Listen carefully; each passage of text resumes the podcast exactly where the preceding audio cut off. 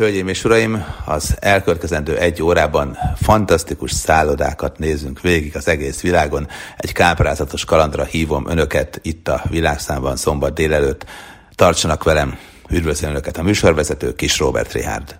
A nyár közelettével, vagy hát talán, hogyha a meteorológiai értelemben nézzük, vagy éppenséggel június 1-től számítjuk, akkor már benne is vagyunk a kellemes meleg időszakban. Szóval ilyenkor rengetegen kérdezgetnek, hogy vajon hol szálljanak meg, merre menjenek nyaralni, merre menjenek pihenni. Az biztos, hogy azért van meglehetősen jó rálátásom, de most az összeállításban nem feltétlenül a panziók, vagy az apartmanok, vagy a kisebb két-három csillagos szállodák világát szeretném felidézni, hanem megnézzük, hogyha igazán valami elképesztő luxusra vágyunk, akkor vajon hova kell mennünk, ha tudunk menni hiszen a világ legcsodálatosabb szállodái közül azért jó pár olyan, hogy elkápráztatja az ide látogatókat.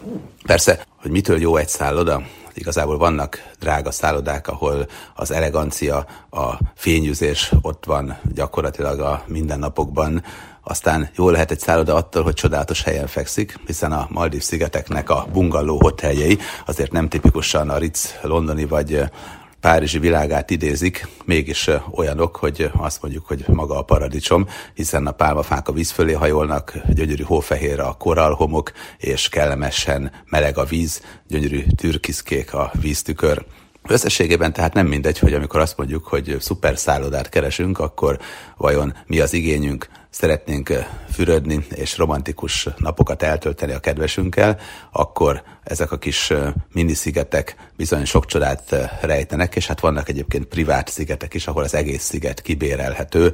Hogyha forintra átszámítom, akkor körülbelül mondjuk napi 60 millió forintért már hozzájuthatunk egy privát szigethez, és itt eltölthetünk 8-10 ember társaságában egy kellemes időszakot. Tehát persze ez elsőre meghökkentően drágának tűnik, de hogyha hozzáveszünk azt, hogy lényegében ebből kell kitermelniük a sziget infrastruktúráját, akkor azért nem annyira brutális összeg. Minden esetre ilyen árak is elképzelhetőek. Aztán, hogyha arra vágyunk, hogy tényleg minden üzlet ott legyen a hatalmas szállodánkban, egy mega hotelt szeretnénk, akkor persze elmehetünk ilyenekbe is. Las Vegas csodálatos szállodai világát én több mint egy hónapon át kutattam, és a világlesztő szállodai sorozatban is vannak Las Vegas-i szállodák, a Bellagio-ra szokták azt mondani, hogy a klasszikus Las Vegas-i elegancia megtestesítője, mert hogy addig az európai szállodák mesevilága az megjelent ugyan az álomszerű szállodákban, de az az elegancia, az, ami az európai hoteleket jellemzi, az kevésbé ott Vegasban. Na hát a Bellagio-nál ez most megtörtént.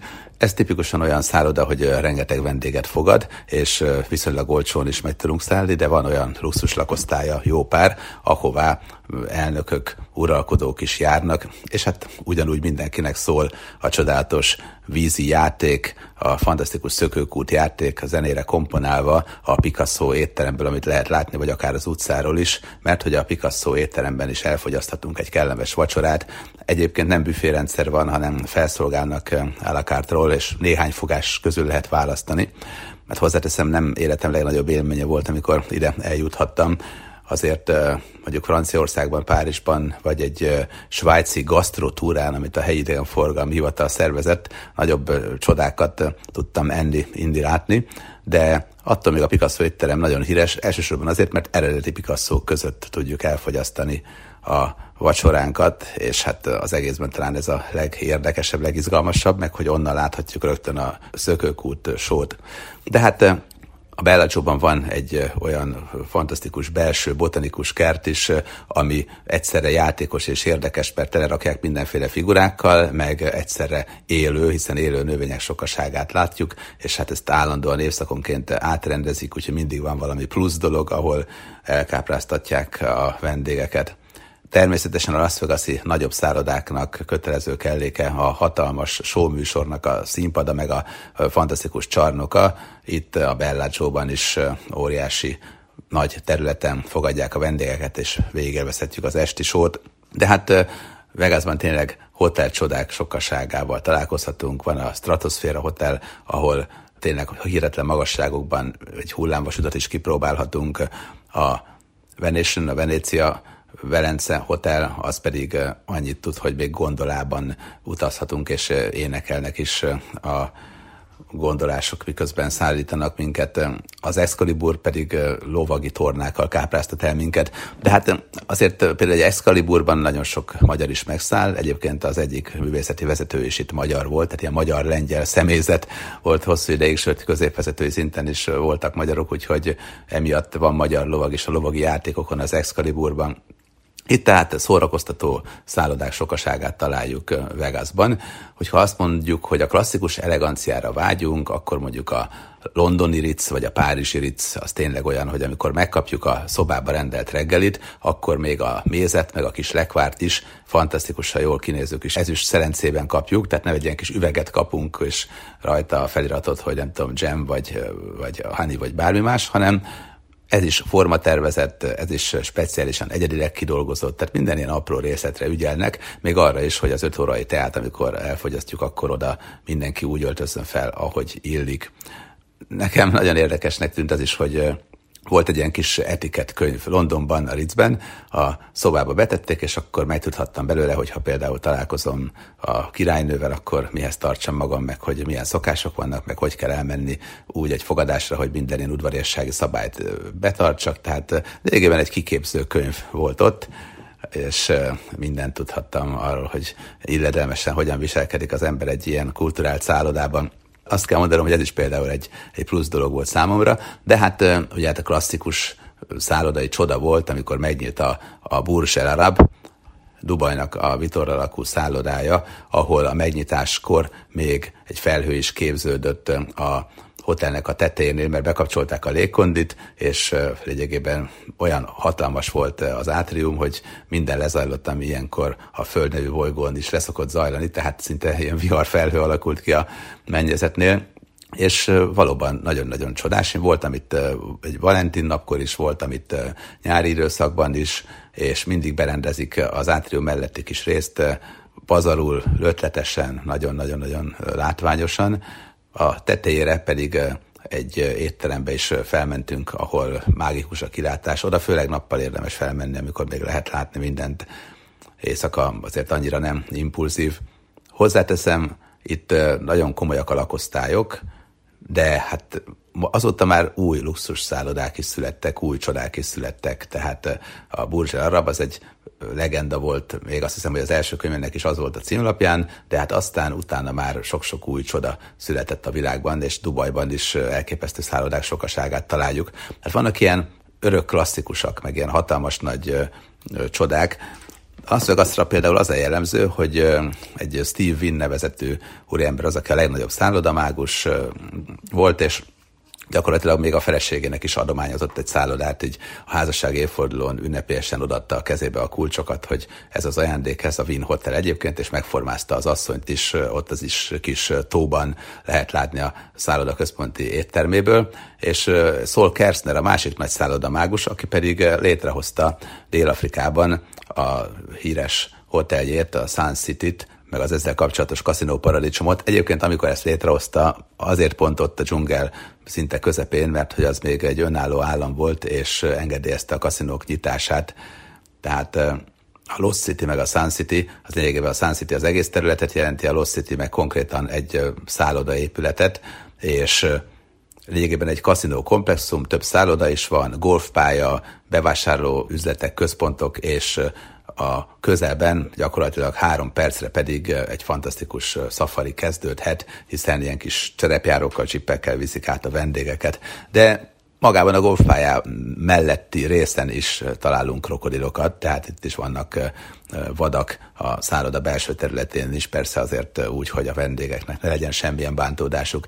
Tehát ez a klasszikus híres szálloda is elképesztően szép és rendkívül érdekes, rendkívül izgalmas. Úgyhogy a legendás szálloda mágusnak annyira bejött ez az ötlet, aztán később Dél-Afrikához csatolták az egészet, hogy a későbbiekben még kutatta a legendákat, és megcsinálta a Bahamákon az Atlantiszt, A Bahamas-szigetek esetében ugye két komolyabb sziget van. Az egyik, ahol a főváros Nassau is található, Providence Island, és van a Paradise Island. Oda egy hídon lehet átjutni, egy híd köti össze lényegében a kettőt, és itt a Paradise Island-en vett meg egy hatalmas területet, és fölépített egy óriási szállodát. Két nagy tömb lényegében a szálloda, és egy híd köti össze ezeket a híd is egy lakosztály, ez a bridge, a Suite Bridge lakosztály, a híd lakosztály, hát ez a legdrágább, minden aztán lehet látni a nyílt tengert is, meg a, a Bahama-szigeteki paradicsomi területet, ahol egyébként nagy bánatomra nem őshonosak a pálmafák, tehát én azt hittem, hogy egymást érik majd a pálmafák, és hát van egy-kettő, amit utólag ültettek, de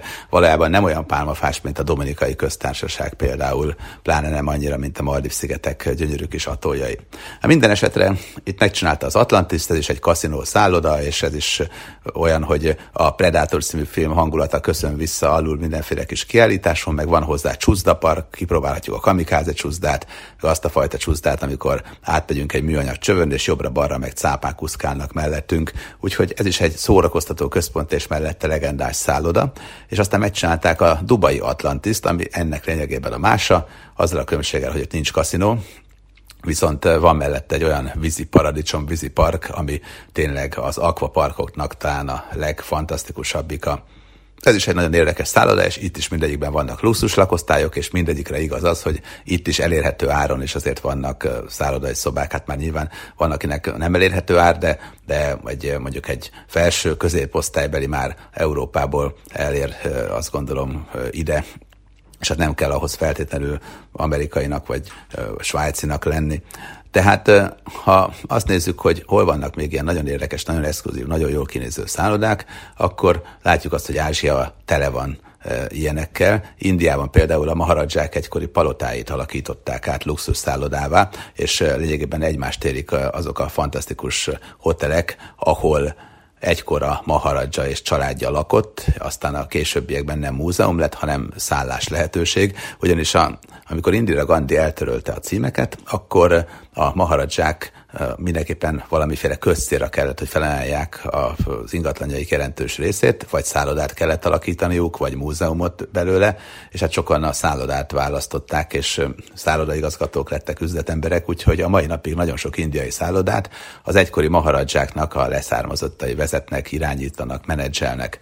Attól még a szállodák pompája általában megmaradt, mindent rendesen felújítottak, és most már azért a vendégek sokasága is élvezheti, meg hát rengeteg esküvőnek is a helyszíne. Jó pár ilyen híres indiai szálloda. Ha pedig tovább megyünk, akkor tényleg Ázsiában fantasztikus és elképesztő szállodás sokaságát találjuk. A mandarin és az orientál egyaránt híres szállás lehetőséget jelentett. Egykoron az egyik hongkongi, a másik pedig bankoki volt, aztán most mandarin orientál néven már egyesült a kettő, és Tájföld egyik csodás szállodája, amelynek még saját hajója is van, ami kivisz a BTS-hez, ami lényegében a helyi magasvasút, és a hongkongi mandarin orientális nagyon-nagyon érdekes és attraktív szállás lehetőség, olyan, ami egykoron a hongkongi értelmiségének az elit szórakozó helye volt, az ottani kapitánybár vagy captain bár. Érdekes egyébként, hogy a hongkongi épület az a környező új felhőkarcolókhoz képest egy picit alacsonyabb, de attól még azért felmehetünk a 30. emeletre, ha kedvünk tartja. Ez is egy legendás szálloda mind a kettő lényegében. És itt is azért tényleg luxus lakosztályt is bérelhetünk, azt is kivehetjük, és általában Ázsiában sok-sok ilyen új csoda van. Kínában is Hajnan szigetén találunk ilyet, és Balin például, külön ugye Nuszaduán vannak a leghíresebb szállodák, itt van a Grand Hyatt, ahol hatalmas ilyen egyméteres iguanák lubickolnak a kis kerti tavunkban, hogyha olyan lakosztályt választunk, és ezen a luxus félszigeten hófehéres a homok és kellemes a víz, ami azért egyáltalán nem általános balin, mert sokan, akik azért mennek balira, hogy majd akkor a fehér homokos strandon pihengessek, az, azok csalódnak. Egyrészt, mert nem mindenhol fehér a homok, csak Nuszadó a környékén, meg még egy-két helyen azért. Ugyanakkor a tenger néha viharos, és sokat esik az eső. Tehát balira nem úgy érdemes menni, hogy na akkor két hetet pihenek a tengerparton, hanem úgy érdemes menni, hogy én szeretném felfedezni ezt az exotikus kultúrát, a balinész táncok világát, a sok-sok balinész szentét, és mellette pedig megnézem mondjuk a templomromot a majmokkal, és élvezem azt, hogy ez egy különleges spirituális hely. és mellette néha, ha tudok, mert olyan az idő, akkor fürdök. Tehát nagyjából így Erről szól Bali, de itt is mondom, van ilyen jó kis szálloda, tehát mindenhol akad azért csoda.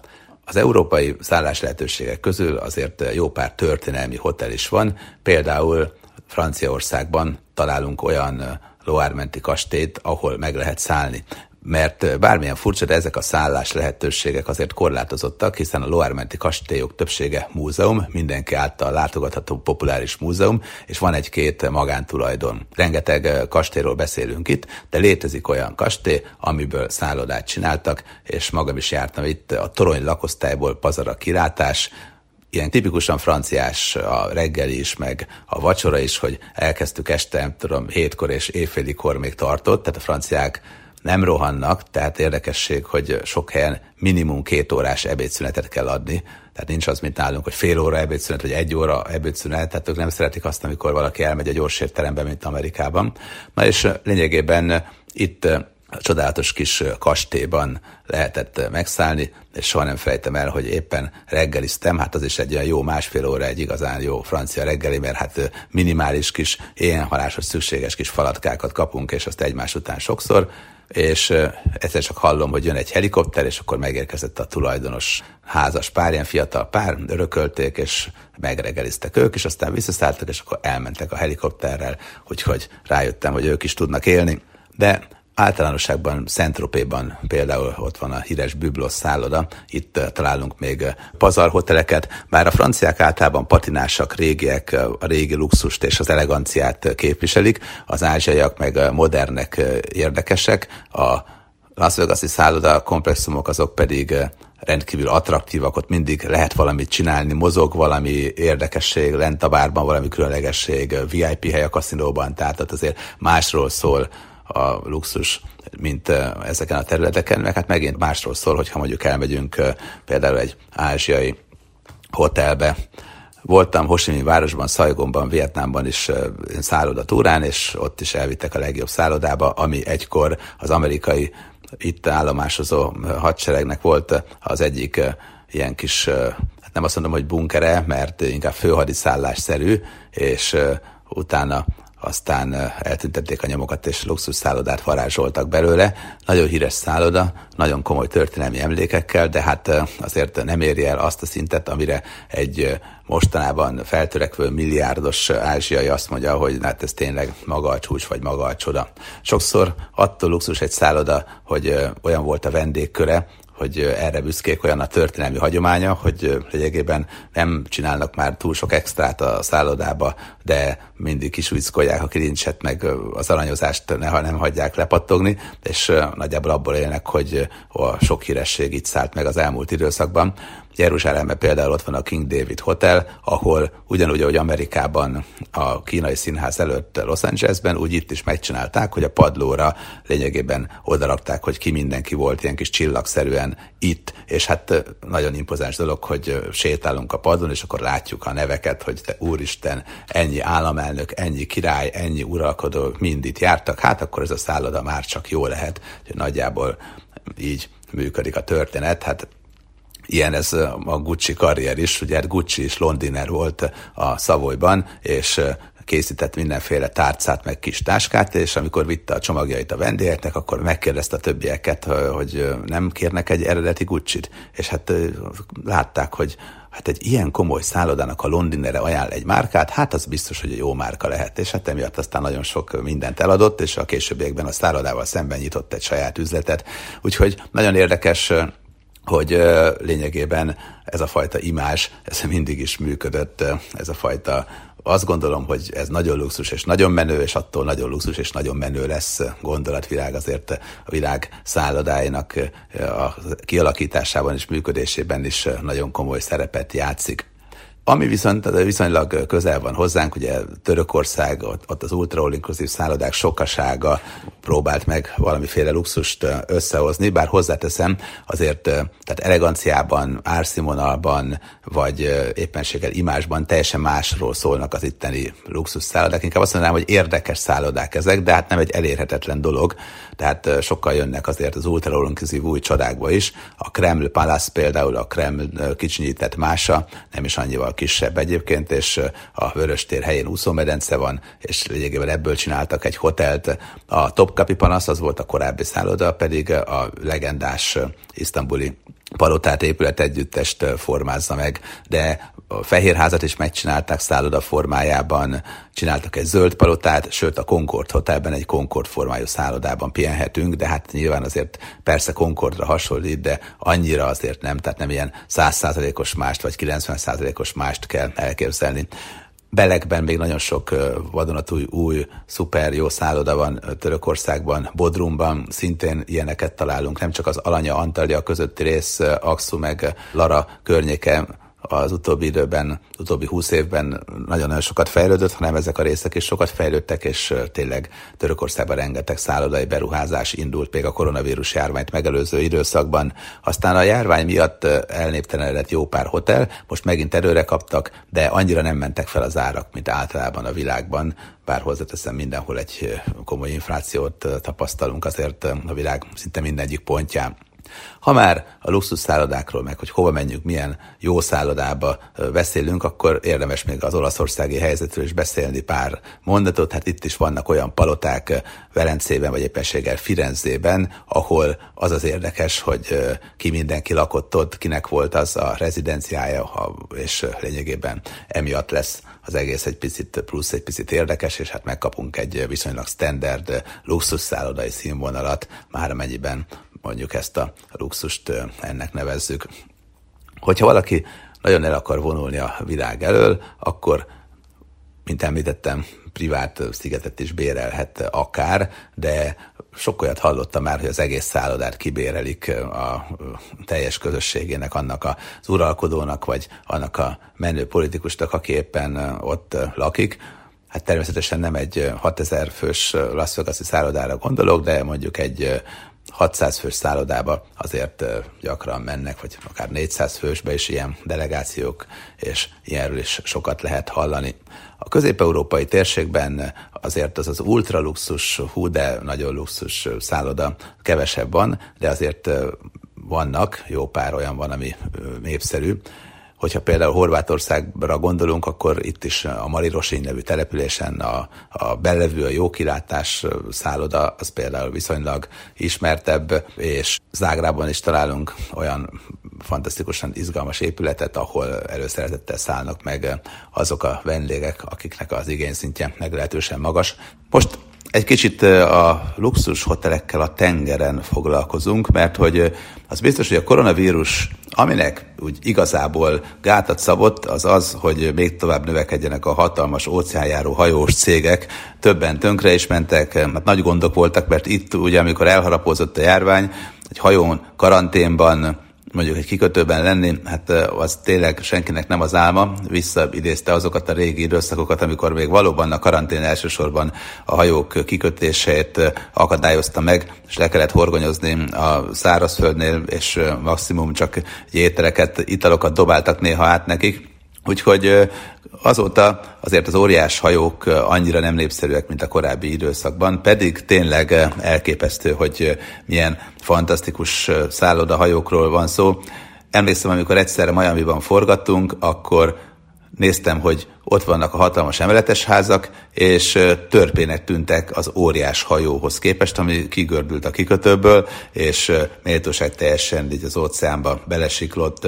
Egyébként a Queen Mary 2 óceánjárónál a számokat is ismerem, 345 méter hosszú, 150 ezer tonna. Hát ez valami hihetetlen, és 80 ezer ilyen kis világító test, egy kis égőcske van benne, hát ez is mekkora szám. Ha pedig azt nézzük, hogy milyen mennyiségű szőnyeget kell vinni, hát az 250 ezer négyzetméternyi.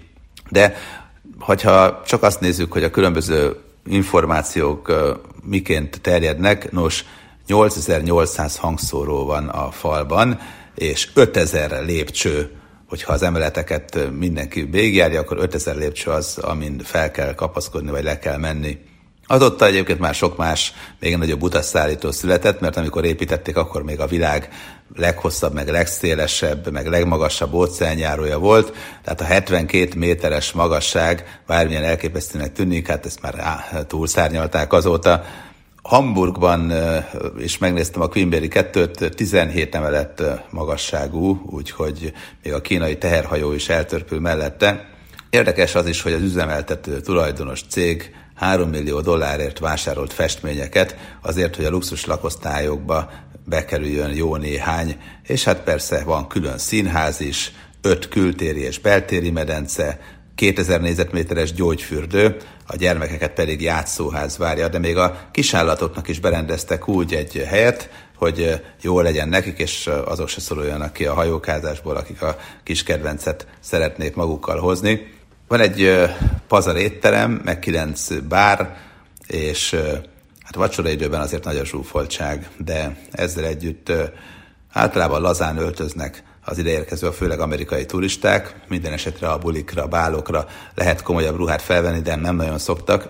A filmekben látott ruhaköltemények azért nem köszönnek vissza, úgyhogy ne a Titanic hangulatát képzeljék el, hogyha ide jönnek, de attól még nagyon érdekes az egész.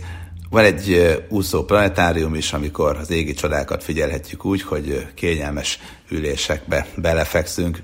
Tehát valóban nagyon jók ezek a kis szállodák, szállodahajók.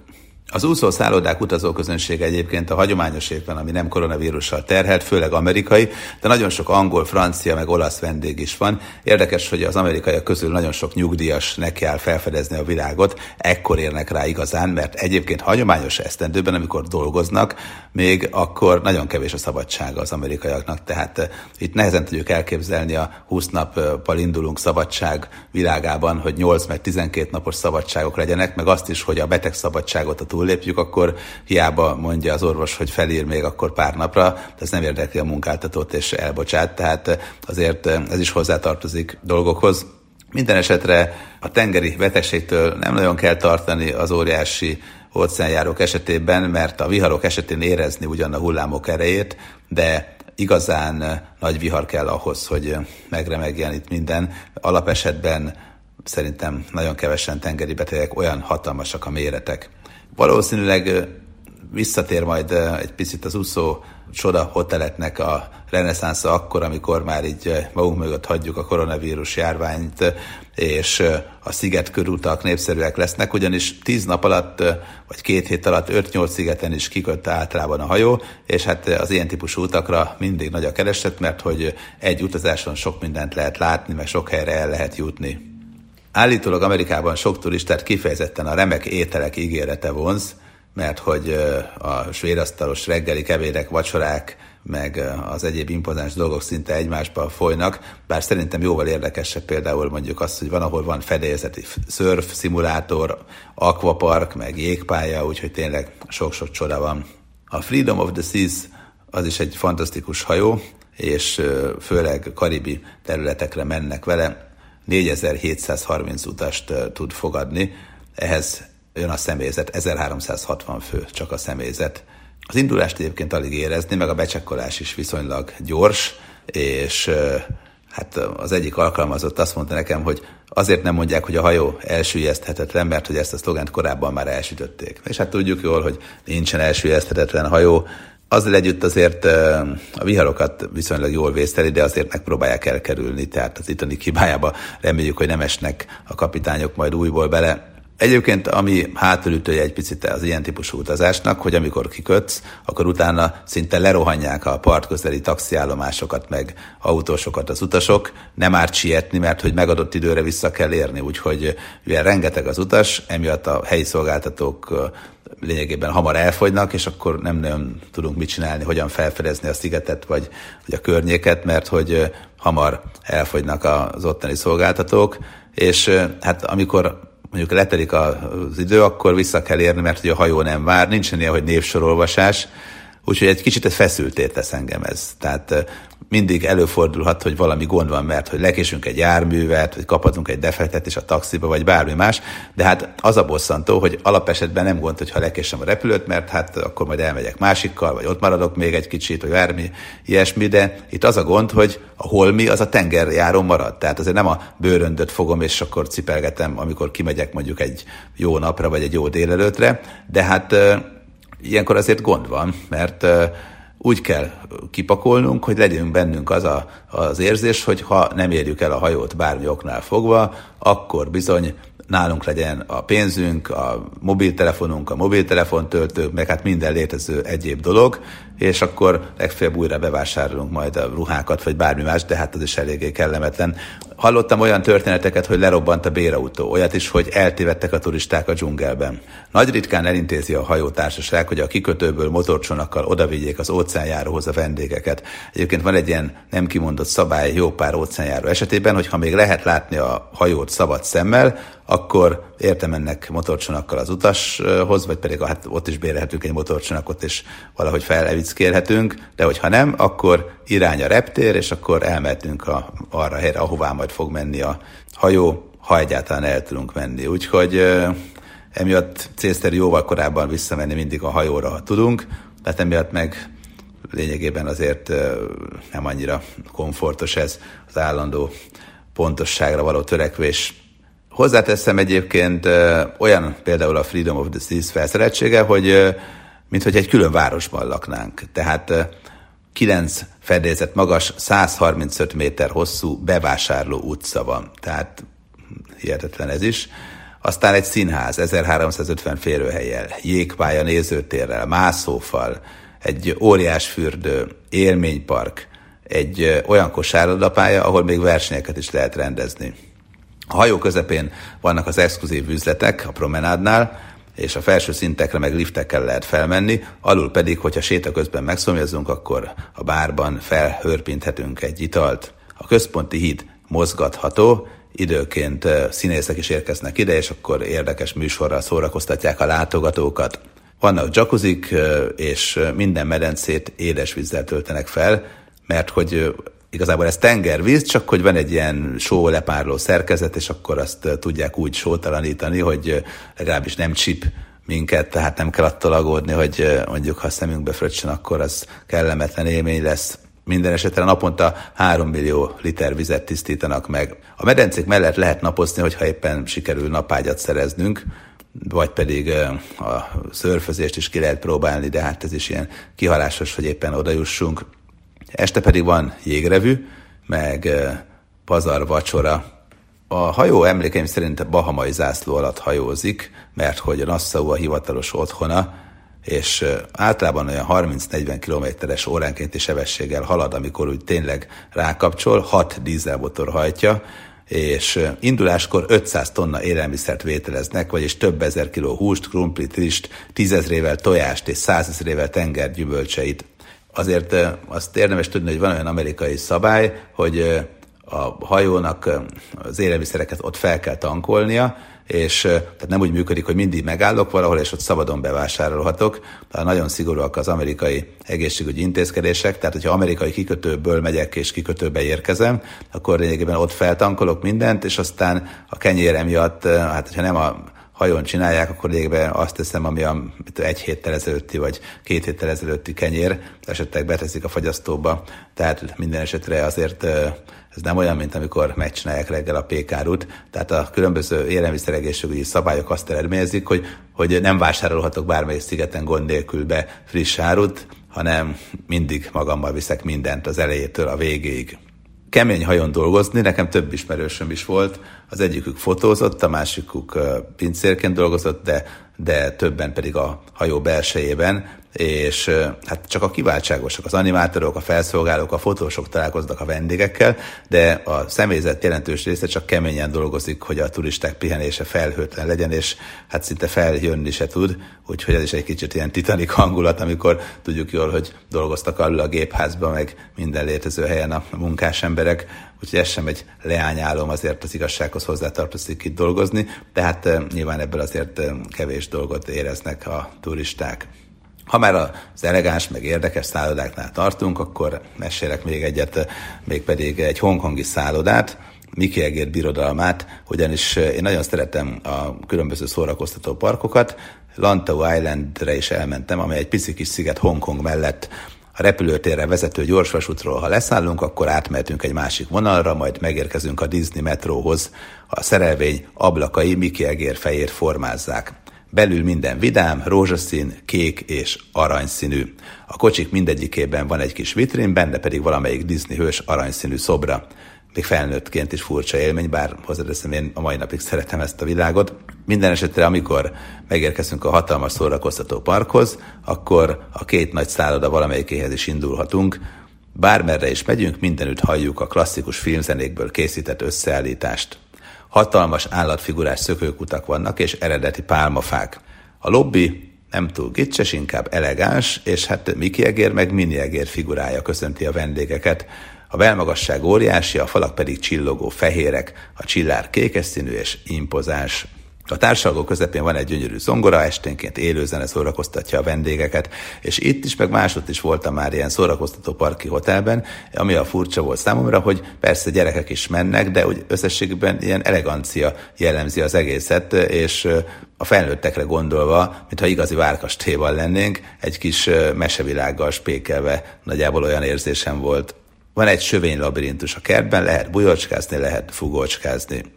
És aztán ebből a szállóból ingyenes buszok viszik a látogatókat a szórakoztató parkba, vacsora után meg lehet nézni a szokásos tűzijátékot, a reggelit követően pedig a szórakoztató központ nyitva áll, és hát komoly felvonulások is vannak, felvonulnak a nagy sztárok, a rajzszínfigurák, és hát ez valóban pazar élmény, és hát természetesen a szállodában lehet izgalmas dolgokat is vásárolni, például lehet kapni Miki Egeres jegygyűrűt, ez volt a kedvencem, de a csúcs az a híres rákcsáló kastélya aranyból, 30 centis alkotás, 10 millió forintnyi hongkongi dollár volt, ott jártam kor, hát most már jóval több, de az együtt nem vettem meg, úgyhogy ez is kimaradt az életemből.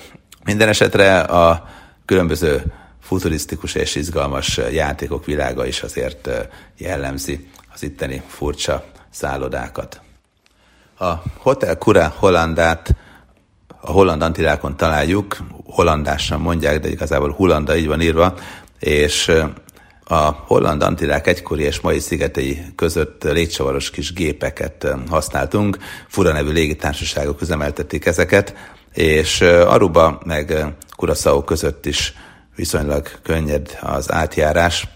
A reptér békés, nem rohannak le az agresszív taxisok, mindenki kedves és barátságos, Curaçao lakói holland állampolgárok vízum nélkül utazhatnak az USA-ba, és állandóan süt a nap, úgyhogy sok minden nem kell a boldogsághoz. Amikor itt jártam, akkor volt egy kedves taxis és idegenvezető, aki elmondta, hogy egyik lánya irodalmat tanul Amsterdamban, a másik biológus New Yorkban, és évente egyszer összejön a család, amikor találkozik 11 testvérével is és hát ez is érdekes, mert hogy apja fekete, anyja fehér, úgyhogy a gyerekek közül hatan feketék, hatan pedig inkább fehérek lettek, és alig hiszik el, hogy hogy lényegében rokonok pedig valóban testvérek elmondása szerint legalábbis. Közben megérkezünk Curaçao új hídjára, a 60-as években építették, egy apró műszaki tévedés miatt a fele leomlott, úgyhogy a hídon lévők is lezuhantak az alsó részekre, hatalmas botrány volt belőle, óriási gondok, tragédia, minden. Aztán újból megépítették, és a hídról csodás felvételeket lehet készíteni. Willemstad, Curaçao fővárosa, a város két részét egy gyalogos híd is összeköti, ez fekszik a vizen, és amikor jön egy hajó, akkor egyszerűen elforgatják oldalra. Ha amikor a városba leérünk, akkor olyan, mintha Amsterdamban járnánk azzal a különbséggel, hogy dél-amerikai szokás szerint rikítóan színesek ezek a kis házak. Minden tiszta, egymást érik a remek üzletek tele márkás termékekkel. Antillai guldennel fizethetünk, de elfogadják az eurót is, meg a dollárt is. Holland sajtbolt van itt például, meg fapapucs üzlet, és a folyóparton, amikor végre felléphetek az izgalmas fahidra, rögtön jött egy hajó, csengetnek, a híd elkezd oldalra fordulni, és mindenki szalad, hogy még átérjen a túloldalra, és hát bizony átugranak az emberek, úgyhogy azért látszik, hogy nem az az európai fegyelem van itt, de amikor már nagyon veszélyes ugrálgatni a híd két része között, akkor jön egy őr, és mindenki megnyugszik, hogy nincs mese, várni kell, amíg egy hajó elhalad, utána meg visszaforog a híd, és akkor indul újra az élet. Facsart gyümölcsöket is megkóstoltam Kuraszaon, tényleg elképesztően jó volt, sehol nem vertek át, még az aprót is visszaadták akkurátusan. Hollandul és papiamentó nyelven beszélnek, de az angolt is sokan megértik. 442 négyzetkilométernyi szigeten vagyunk, 140 ezer lakos, és a jólét titka a tengeri olajkutak hálózata, meg ha éppen nincs koronavírus járvány, akkor a turizmus,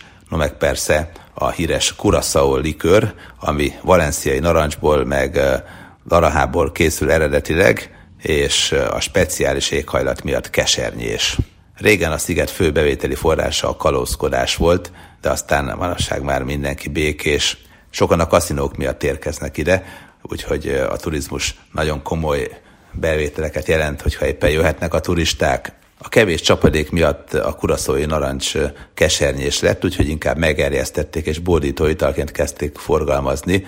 Ez a kuraszó likör titka. Egyébként a valenciai narancsot még az 1500-as években hozták ide a spanyol hódítók. Gyönyörű fehér homokos strandokat találunk, jó pár helyen, nem mindenhol egyébként, tehát nem csak az van, a feketés sziklás strand is, Ugyanakkor tényleg ilyen klasszikus, nádfedeles beachbárral, fehér homokkal is találkozunk, pálmafákkal. Szóba elegyedtem a pincernővel, aki Hollandiából érkezett, és elmondta, hogy hát imád kuraszaon lenni, csak az a gond, hogy nagyon unja, hogy majdnem minden nap 32 Celsius fok a hőmérséklet, és ritkán esik, akkor is legfeljebb pár órát. Hát, majdnem elkezdtem sajnálni. Viszont mondta, hogy jók a helyi ételek, állítólag a borsóleves nagyon finom, tehát ő azt mondja, hogy kuraszon mindig borsólevest, meg banánba göngyölt húst teszik, úgyhogy ez a kedvence. A kaktuszból is főznek levest, és a roston sült barrakuda is ingyentség, de még iguanából is csinálnak pörköltet. A Galapagoszon rendkívül védik az iguanákat, de Arubán meg Kuraszavon annyira nem, viszont rengeteg van belőle. A sajtok még nagyon divatosak, meg a cukrozott mogyoró. Kuraszauban van egy kuraszói vízi park, ahol delfinekkel is lehet úszni, meg hát vannak itt szápák is, de azok picit nyomorognak, úgyhogy azért az nem annyira kellemes látvány. Óriási teknősöket is találunk Kuraszaon, meg kisebb teknősöket is. És aztán az egyik vezetőm azt mondta, ez a kedves úriember, akinek ennyi testvére van, hogy hát most egy csodálatos kulturális élményben lesz részem, mert hogy valami fantasztikus dolgot fog mutatni, és akkor elmentünk egy vármaradványhoz eredeti lőrésekkel, és akkor elmagyarázta, hogy ilyen volt egy vár, és ezek az eredeti lőrések, és hát várta a hatást, és nem akarta megbántani, hogy azért ez nem egy Versailles kastély, vagy Loármenti kastély, úgyhogy inkább erősen bólogattam, és hát elmagyarázta, hogy az ő holland ősei miként verték vissza az angolokat egykor. A Kura Hollanda 8 épületében 80 szoba található, ez egy romantikus szálloda, és hatalmas ágyak vannak, dübörög mindenhol a légkondi, indiai stílusra csinálták meg a fürdőszobát, és az épületek olyan holland kolonialista időket idéző dizájnos épületek, ettől érdekes az egész egyébként, hogy lényegében itt vannak pár sétára, pár lépésnyire a színes holland házak mellettünk, és belül pedig olyan, mint hogyha lényegében ott Amsterdam világát idéznénk fel a gyarmatosítás korában. Kurasztaon nagyon jó meccseket is lehet nézni, mert mindig mutatják a hollandok mérkőzéseit közös kivetítőn, és hát alaposan felöntenek ilyenkor azért a garatra, bár hozzáteszem azért nem annyira, mint ha mondjuk valaki elmegy például egy kelet-európai rangadóra, de hát nekik is van még mit tanulniuk.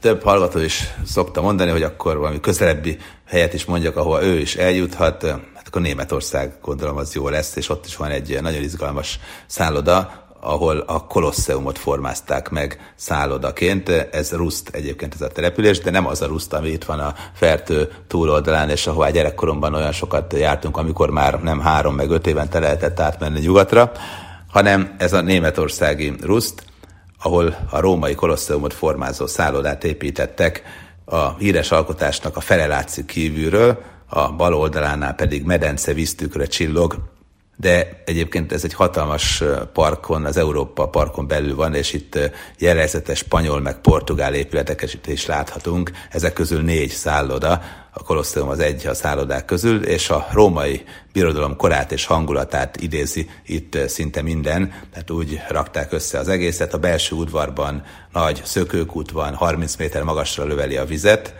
a földszinten két óriás éttermet találunk, és tényleg a freskók, az osztopok mind-mind a római kort idézik fel.